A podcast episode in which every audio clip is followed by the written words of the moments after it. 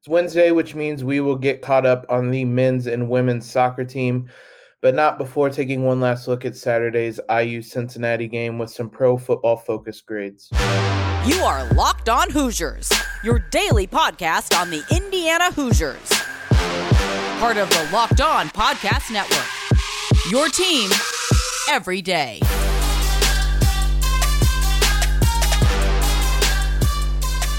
What's up, Hoosiers? It is Wednesday, September 22nd. This is Locked On Hoosiers, your daily source for IU athletic news. I am your host, Jacob Rude, coming to you a little later than expected on uh, on Wednesday. I told you guys I would be traveling. I had high hopes that I wouldn't be able or that I'd be able to record after the flight, but long day of traveling, long day of finding my way out of LAX uh, led to a late night. So we're coming to you a little later on Wednesday. The good news is I will have Thursday's episode recorded this afternoon, and then uh, we should be on track after that. But you didn't come here to hear my uh, travel horror stories. You came here for IU news, and we have it today. As I mentioned, we're going to take a look at those pro football focus grades we didn't get to in Tuesday's episode and then uh, get caught up on the men's and women's soccer teams as they both had their Big Ten openers, and the men's team had a second Big Ten game in the last week. Before we do that, though, you guys need to be checking out the Big Ten Locked On Big Ten podcast. Uh, has all the news you guys could want for the Big Ten. Big Ten conference play for football starts here soon, so no better time to get caught up on how things are going around the Big Ten than with Nate Dickinson and the Locked On Big Ten podcast. While you guys are there, be sure you are subscribed to Locked On Hoosiers. Head on over to the YouTube channel. It'll be a little bit of a different background for those watching this the, the rest of this week. Uh, I'm in a hotel room, obviously, sunny LA right outside here, but it's something we'll just have to make do with with the next week or so. But be sure you are following us uh, on YouTube, subscribing there, subscribing wherever you guys get your favorite podcast. Follow us on Twitter at LO underscore Hoosiers and on Instagram at Locked On Hoosiers. We're going to jump into a little bit of a shorter show today. As I mentioned on Tuesday, our fearless leader, Ross Jackson, sent over the pro football focus grades for uh, Saturday's game. So, first segment, we're going to talk about the positives. Second segment, we'll look at some of the negatives and if there's any trends going on there. There's a couple obvious ones with the positives. We'll start on the offensive side of the ball. The highest graded player on either side of the ball, I believe. Let me double check that. Yeah, the highest graded player on either side of the ball probably isn't a surprise, but it's DJ Matthews. Uh, he played on 46 total snaps, 27, 27 of them uh, were pass plays. He finishes with an 85.9 grade, far and away the best on the offense, and far and away the best overall on the day. Huge day for him. Hopefully means uh, Penix has gained a little trust in him, and we'll be able to rely on him a little bit more. He was filling a very important role with that Whop Philyor role. Uh, that was somebody obviously Penix trusted last season. So if he can develop that same kind of trust, could spell some big things in Big Ten play. Uh, technically, second best offensively was Davion Irvin Poindexter. He only featured in 10 plays, though. Next, though, was a guy who has been up and down this list. We talked a lot about him last week. Peyton Hendershot was tremendous in the passing game. He's the third highest graded player. That comes with a caveat. Uh, he graded out at 89.4 passing. These are out of 100, obviously. Uh, 89.4 is the best kind of singular area grade. That would have put him above DJ Matthews if it was his overall grade. But he struggles in the blocking game 29.6 pass blocking, 40.7. He is not a blocking tight end. He is a pass catching tight end, which is probably why uh, some of these other guys, Matt Bjorson, was in a lot on the run blocking, pass blocking situations. He didn't grade out very well. You'll hear his name in the second segment, but that is why some of those other guys feature a little bit more. Though uh, Peyton Hendershot was in 28 run run blocking plays, which is almost as many routes as he ran on the day.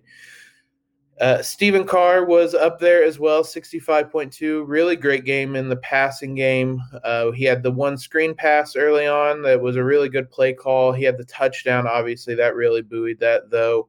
And then surprisingly, the last player to grade out largely positive uh, in the offense is Matthew Bedford. He made the move to right guard. He talked about that on Monday uh, and graded out really well in the run blocking game, and that seems to be a bit of a recurring trend with this uh, with this offensive line. It wasn't as much on Saturday, but typically they're better run blocking than pass blocking, which great news for Stephen Carr, terrible news for uh, Michael Penix. But he graded out really well in the run blocking game, 70.2, but struggled pass blocking as pretty much the whole offensive line did. So a uh, couple other notable names in that middle section. David Ellis only had five snaps. I know he was injured in the preseason. It's interesting how little they've used him. Uh, it'll be interesting to see if he gets more involved. Miles Marshall graded out about bang average. Uh, he's been underwhelming this season considering the expectations. Tim Weaver, left guard, played 26 snaps. Uh, he actually graded out really well as a in pass blocking, going against everything I just said about Bedford. Uh, Dylan Powell was up there better in the run block. He was really bad in the pass block. So, uh, some familiar names up there for the Hoosier offense. Defensively, um, this this one I can't say everyone because shock not shockingly the entire defense played well. A couple notable names: Weston Kramer was the highest graded player, continues to be uh, a revelation for this team, especially as the transfer Raheem Layne, who moved from cornerback to safety, uh, is up there. He was the highest graded tackler on the team, 85.3. Uh, Cam Jones is third highest on the team overall. I thought he played a terrific game, especially when Micah McFadden was in there. Those two are so, so great together. Micah was fourth highest. He only played 25 snaps on the day, graded out uh, 80.9 pass rush, which was highest on the team he obviously got to the quarterback a lot, but unfortunately, that was a cause for concern by the end of the day. Aaron Casey, one of the guys that stepped in for him, played 18 snaps, uh, 70.8 grade. There's a couple different guys that stepped in for him to varying levels of success. Um, largely not successful, but we'll talk about some of those in a minute. Uh, Jaylin Williams was up there. He graded out as a 66.3. Jaren Handy's up there. Um, Alfred Bryant, one of the other linebackers that's actually started on the day, was up there. And uh, John Haynes only played three snaps. The transfer, we'll see if he starts to get more reps uh, throughout the season.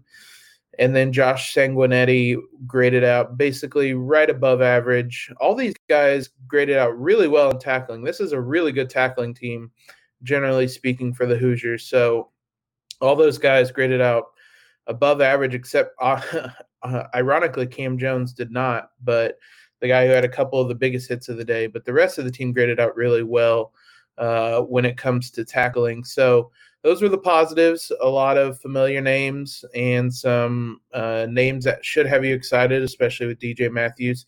We'll take a look at the negatives here in just a moment. Before we do that, we need to talk about betonline.ag. Uh, our friends over there, we reference them often talked about them last week when it came to the IU Cincinnati game and how surprisingly close the line was. Again, I'm still surprised that this is only a nine point line for the Hoosiers. I've done a little bit of research on Western Kentucky. Really good passing team, but uh, I, I'll just say I'm surprised. I've already bet on the Hoosiers. I typically try to wait to see how the line moves. I got them at minus eight. I'd be pretty surprised if it stayed that close, and I would imagine there'd be a lot of cause for concern. But we get all those lines from Bet Online, which is the number one spot to go for pro football or college football action this season. They have all the props, odds, contests you guys could want. Head over there, sign up today, receive a 100% welcome bonus. Uh, that's double your initial deposit just for signing up. Don't forget to use promo code NFL100. Whether it's football, basketball's coming up, baseball is entering the playoffs, uh, boxing, whatever is your favorite Vegas casino games, they have you covered with all sorts of amazing offers. So BetOnline is the fastest and easiest way to bet on all your favorite sports. BetOnline, your sports book experts. we talked about the positives. Now let's look at some of the negatives and see where the areas of concern are. So, offensively, lowest graded player was the previously mentioned Matt Bjorson. Uh, he featured 31 snaps total. Uh, they didn't run as many two tight end sets as they did uh, at times during that Idaho game. It they only Bjorson only had 31 snaps. AJ Barner, who had the big touchdown, the long touchdown, I should say, against Idaho, only had three snaps. So um, wasn't in there as much, and Bjorson really struggled the times he was in there, graded out as a 38.8. Uh, he was largely in there. Run blocking and pass blocking were 24 of his 31 plays, and he did not pass block well at all. Really struggled in the run block game. Luke Haggard. Luke Haggard is second lowest player, left tackle. Again, just not great. Uh, he 44 pass blocking uh, plays. He grades out at a 45. 36 run blocking plays. He grades out as a 45.6.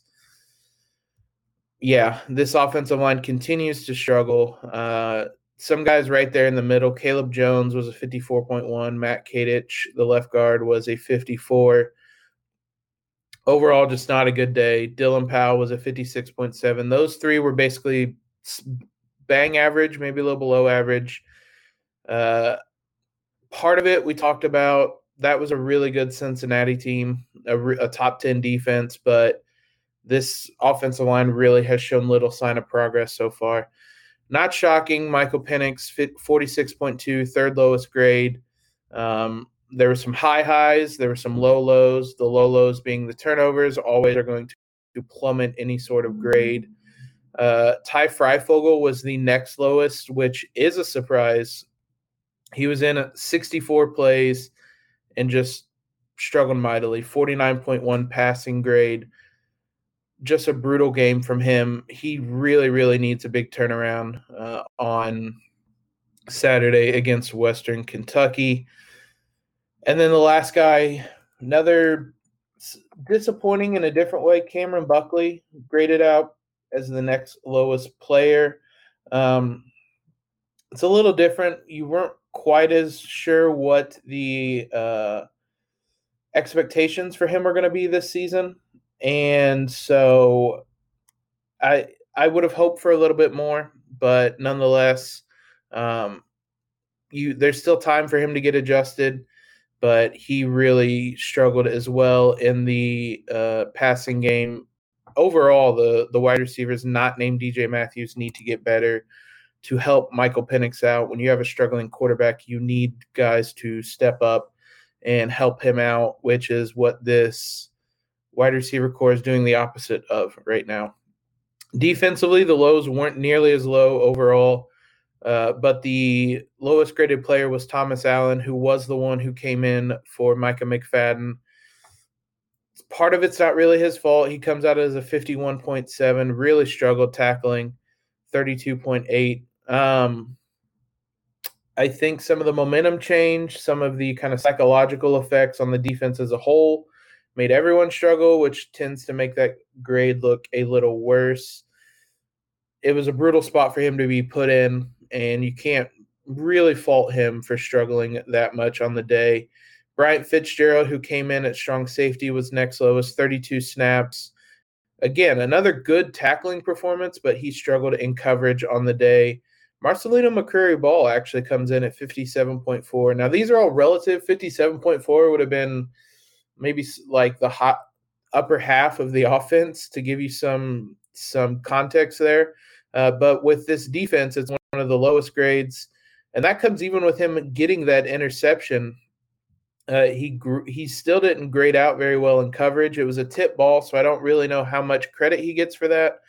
He's still really good at tackling, uh, but he also struggled in the run defense, which is actually one of the areas that he typically uh, excels in. You have a couple uh, subs in the next couple positions. The next lowest starter is someone I wanted to talk about is Tiawan Mullen.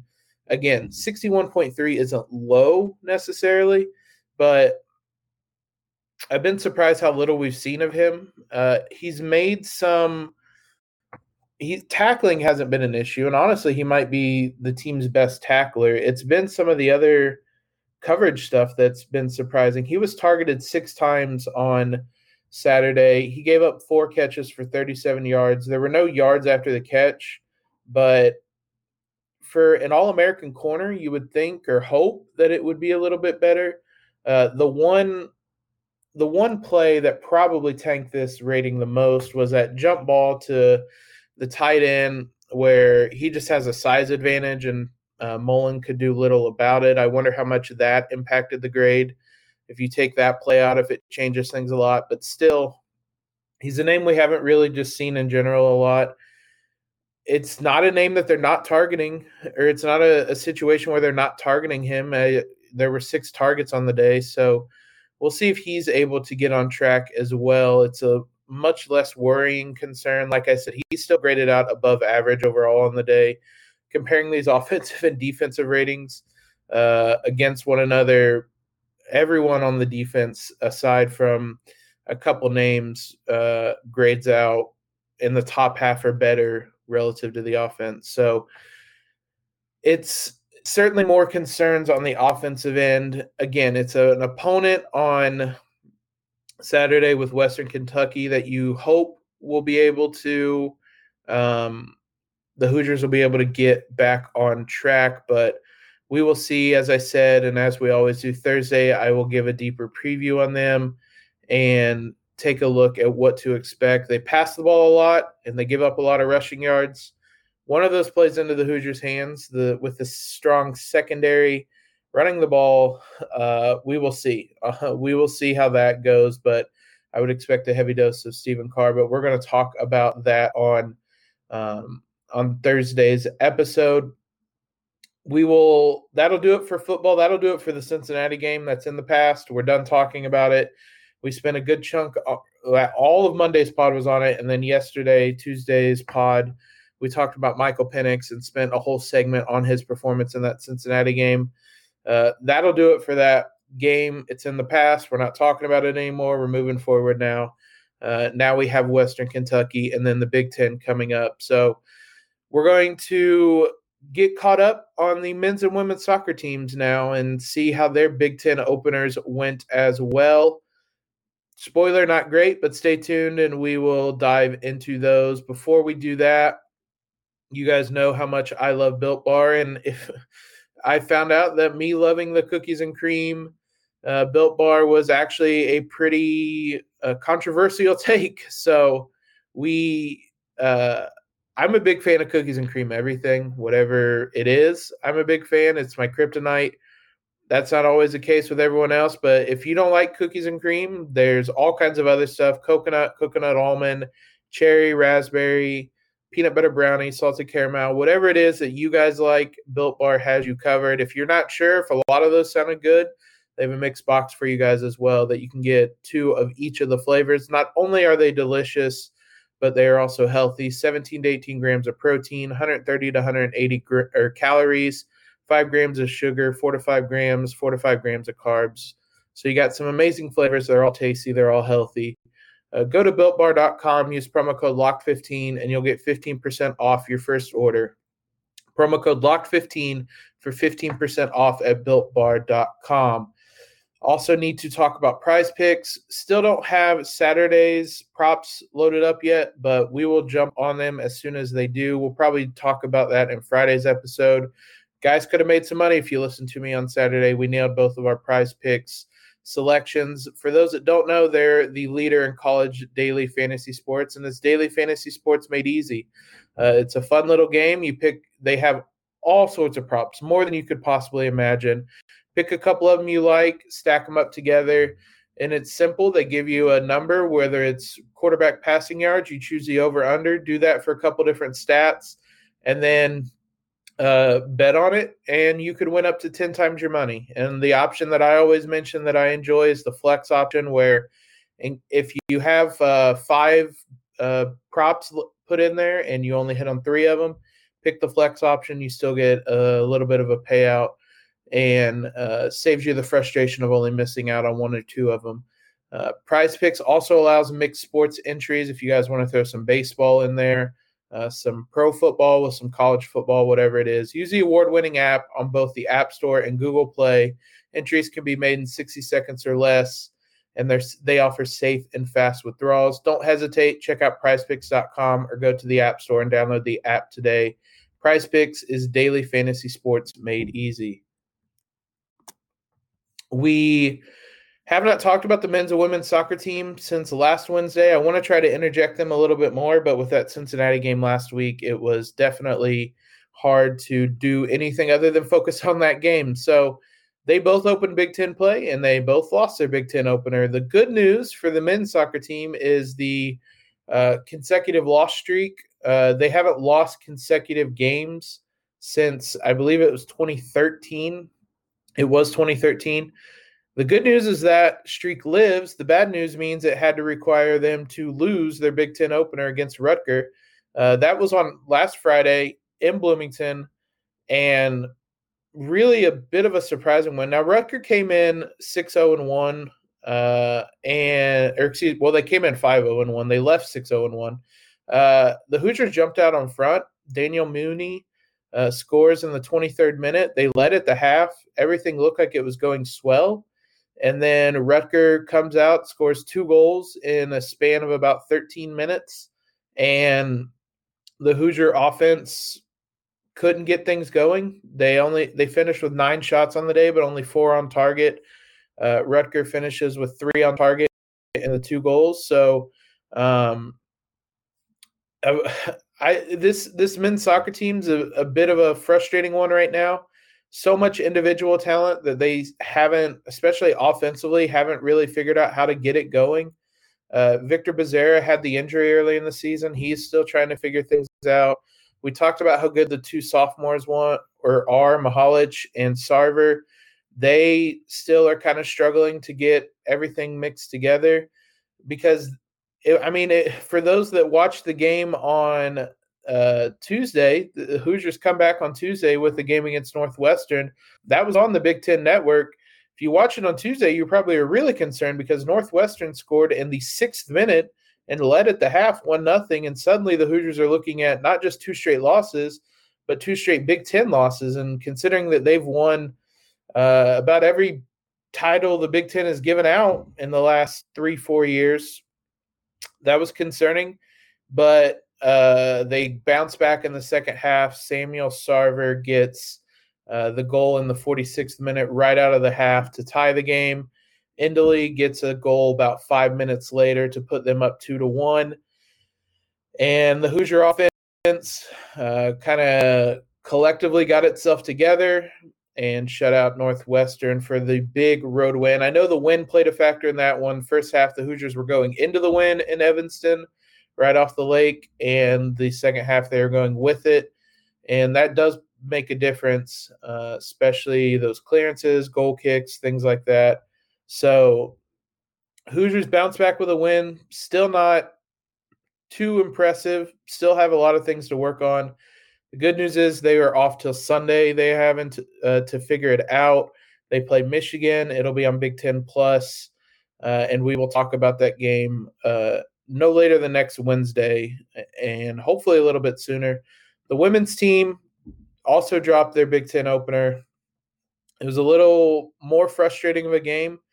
Uh, again, Michigan State comes in at uh, 5 0 and 2. And I mean, we talked about the Hoosiers 6 1 and 1 uh, coming into the game. The Hoosiers actually outshot by far Michigan State, but uh, Cameron Evans for the Spartans gets the goal in the 16th minute. The Hoosiers outshot them 19 to 8, but only had five shots on target to Michigan State's four. For as many shots as they had, they couldn't really threaten the goal and ultimately came away uh, with a pretty disappointing effort offensively, considering how many shots they were able to get, that they weren't able to challenge the keeper more.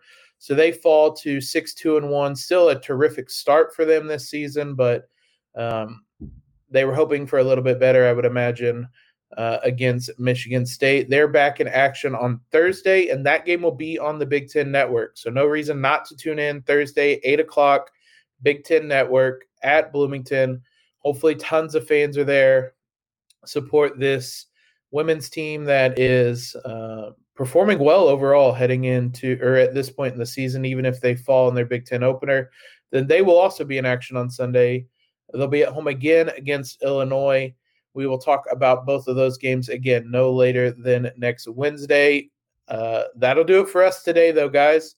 As I said, a shorter show. Uh, we will have. I this is my vow. We will have Thursday show out uh, on Thursday morning so that you guys can get everything you need to know about Western Kentucky, and then uh, we will have Friday's show where we just go over the basics, look at the final lines on Friday, look at some prize picks picks as well, look at some matchups to watch, so on and so forth. Appreciate you guys, all the support. If you guys haven't already, subscribe to us on YouTube, subscribe to the podcast wherever you guys get it. Leave a rating and review wherever you guys can. I do check those regularly and I appreciate all the support you guys have given. While you're over there, be sure to follow the Locked On Bets podcast. Uh, the guys, your boy Q, Lee Sterling, do a great job over there with daily picks, blowout specials, all sorts of stuff to make sure you guys have all of the best bets. Follow the Locked On Bets podcast brought to you by betonline.ag or wherever you get your podcasts. Have a great Wednesday, everybody, and LEO.